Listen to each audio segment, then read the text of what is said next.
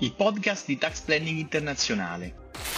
Pianificazione fiscale internazionale, come ridurre il carico fiscale, trasferirsi all'estero in modo sicuro, gli errori da non fare e i consigli da seguire, le strutture fiscali da conoscere e implementare per il business digitale. Questo e molto altro sul mondo della fiscalità internazionale. L'altro concetto importante che si sposa evidentemente con la residenza fiscale delle persone giuridiche in Italia è la residenza fiscale delle società e degli enti ai fini convenzionali. Perché è importante sapere come si interpretano le convenzioni contro le doppie imposizioni, anche se sei un imprenditore e non sei un tributarista? Prima di tutto perché due, è un articolo estremamente semplice che puoi leggerti scaricandoti le convenzioni dal sito del Ministero delle Finanze e basta che googli Ministero Finanze più convenzioni e ti escono tutti quanti l'elenco delle convenzioni contro le doppie imposizioni, la maggior parte delle quali è eh, in italiano quindi non hai neanche le scusanti della, della, lingua. Alcuni sono in doppia lingua, ma dovrebbero essere il 99% sono sia in italiano, il 100% sono sia in italiano che nella lingua straniera. Ok? All'articolo 4, adesso lo vediamo, sono veramente 7-8 righe. È importante che eh, tu prenda, prenda, confidenza con il concetto di residenza fiscale ai fini convenzionali perché può salvarti la vita. E eh, la Convenzione contro le doppie imposizioni, infatti, ci aiuta non solo quando c'è una doppia imposizione, quando il nostro reddito il, viene tassato, vuole essere tassato da due paesi contemporaneamente, quindi la convenzione ci dice tassa solo A o tassa solo B. Ma ogni qualvolta si, si, si, si, crea un problema, si determina un problema di doppia residenza fiscale, cioè ogni qualvolta una persona, e per persona intendo sia persona fisica, cioè tu, sia persona giuridica, cioè una tua eventuale società, è considerata fiscalmente residente nello stesso posto allo, alla stessa maniera. Allora devi sapere che quando si crea questo problema e si crea, per i motivi che vedremo tra un secondo, si applicano le convenzioni contro le doppie imposizioni che ci dicono no, guarda, eh, non mi importa che... Eh, ehm, le due legislazioni domestiche, cioè lo Stato A e lo Stato B, considerano la tua società contemporaneamente residente sia nello Stato A che nello Stato B, per quello che dico io, Convenzione contro le doppie imposizioni, sei residente soltanto in uno di questi due Stati e quindi così come si risolvono i problemi di doppia imposizione, si risolvono anche i problemi di doppia residenza fiscale. Una cosa che devi sapere e che poi ritroveremo più avanti è che eh, le convenzioni contro le doppie imposizioni fanno riferimento a una cosa che si chiama modello OXE, cioè non è che gli stati se le sono inventate di sana pianta. L'Ocse ha sviluppato un modello, eh, ti direi anche da più di 50 anni, non mi ricordo in questo momento il primo quando è stato sviluppato, che poi si evolve nel corso del tempo, perché chiaramente cambiano le problematiche, pensa a quello che sta succedendo oggi con la tassazione dei redditi digitali, e quindi chiaramente come evolvono le normative domestiche dovrebbero o cercano di evolvere anche le, do- le normative internazionali. Il modello Ocse fa lo stesso, quindi l'ultimo mh, mm, modello dell'Ocse di riferimento, che è il modello che poi viene utilizzato dai singoli stati per scrivere le proprie, le proprie convenzioni contro le doppie imposizioni, quindi uno può aderire più o meno a un modello standard e tendenzialmente la, è, è quello che si fa, si aderisce al modello principale con delle piccole sfumature, oppure appunto si può divergere in, in toto. In ogni caso ci sono delle evoluzioni. L'ultimo modello che è stato applicato dall'Italia è quello del 2014, che troviamo in alcune convenzioni contro le doppie imposizioni, dopo le vedremo. Nel 2017 c'è stata l'ultima evoluzione formale del modello OXE, quindi riconosciuta dall'OXE, perché poi ci sono delle bozze, dei lavori, eccetera, eccetera, e alcune altre convenzioni italiane invece si adeguano al, al 2017, quindi è un casino della Madonna e tu devi sapere di volta in volta quale è il modello che va applicato a quel tipo di convenzione perché può cambiarti la vita. Come cambia nelle convenzioni che, vediamo, che vedremo adesso? Infatti abbiamo contemporaneamente in esse nelle convenzioni italiane in parte il modello 2014 e in parte il 2017. E quindi cambia l'approccio alla risoluzione dei problemi eh, della, della, doppia residenza fiscale delle società. Cambia, quindi a seconda della convenzione potrei avere una soluzione piuttosto che un'altra, quindi potrei perdere piuttosto che potrei vincere la mia contestazione. Dunque, se mh, nel 4.1 nel, nell'articolo 4, il paragrafo 1 del modello OXE tra il 2014 e il 2017, che è il paragrafo che ci dice quando una persona è considerata fiscalmente residente in un paese, è cambiato poco, per persona il modello OXE fa riferimento sia alle persone fisiche, ve l'ho detto, sia alle persone giuridiche, quindi sia a te che alla tua società ovunque sia stata strutturata. Leggiamo dall'inizio. Ai fini della convenzione, il termine residente di un determinato Stato, cioè di uno Stato contraente, e per residente si intende residente fiscale, chi paga le tasse, significa ogni persona che alla luce delle leggi del proprio Stato è passibile di essere tassata nel proprio Stato in virtù di questi concetti, che sono i soliti, no? che ritornano sempre, domicilio, residenza, place of management, il cosiddetto POEM, o di ogni altro criterio di natura eh, similare, inclusi gli organi dello Stato, quindi non soltanto gli enti privati ma anche gli enti pubblici. Ora da questo punto di vista non c'è stata una grossa evoluzione dal 2014 al 2017 nel nuovo modello OXE, semplicemente, ma questo ve lo dico eh, come dire ad abbondanza, Um, è stato specificato che anche i fondi pensione rientrano in uh, anche la residenza fiscale dei fondi pensioni va, um,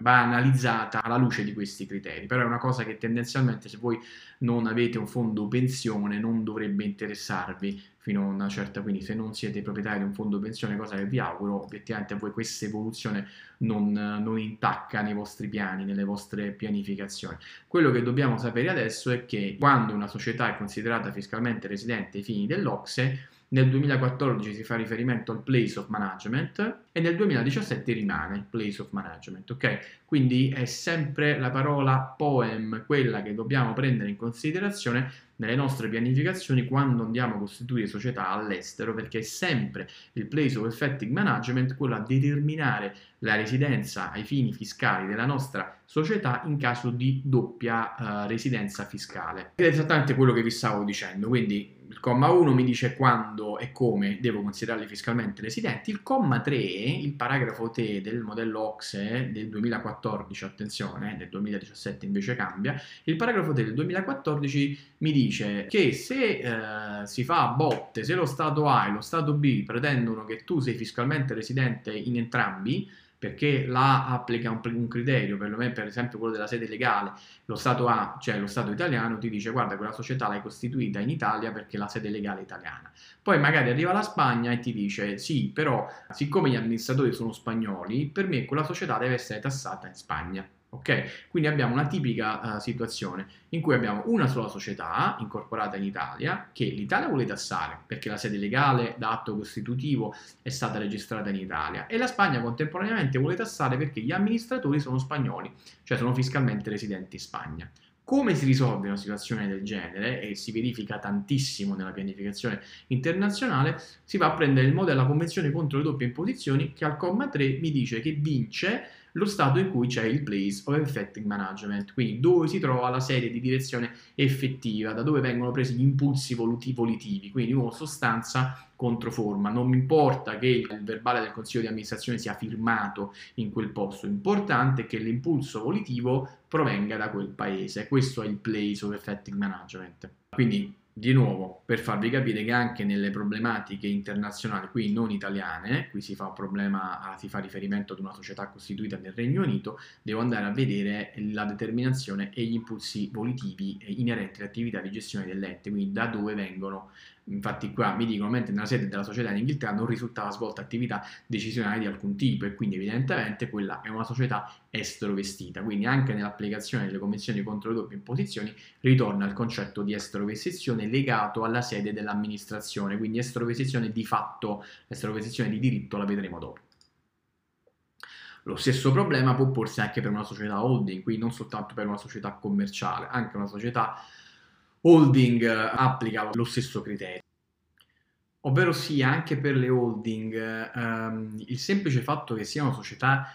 di per sé vuote, cioè che cosa voglio dire per vuote? Quando tu hai una società holding pura che gestisce partecipazioni, evidentemente non hai bisogno di una struttura produttiva, una struttura industriale, cioè non hai bisogno di 10 dipendenti, di 10 segretari, eh, di 1000 eh, computer, hai bisogno tendenzialmente di una persona e al massimo di, di un segretario. E la Cassazione italiana ci fa capire, questa sentenza del 2016 ci dice che anche per questa tipologia di società vale il criterio della, del place of effective management. Quindi non devo confondere la caratteristica, la sostanza con quella dell'amministrazione, o meglio, devo contestualizzare la problematica. Loro mi dicono i requisiti convenzionali di beneficiario effettivo dei dividendi, ma soprattutto di quello che interessa a noi di sede di direzione effettiva, eh, devono essere accertati tenendo conto della peculiarità dell'oggetto e della natura della società madre percipiente. Cioè, anche se eh, questa società è una holding o una subholding di pura partecipazione, per cui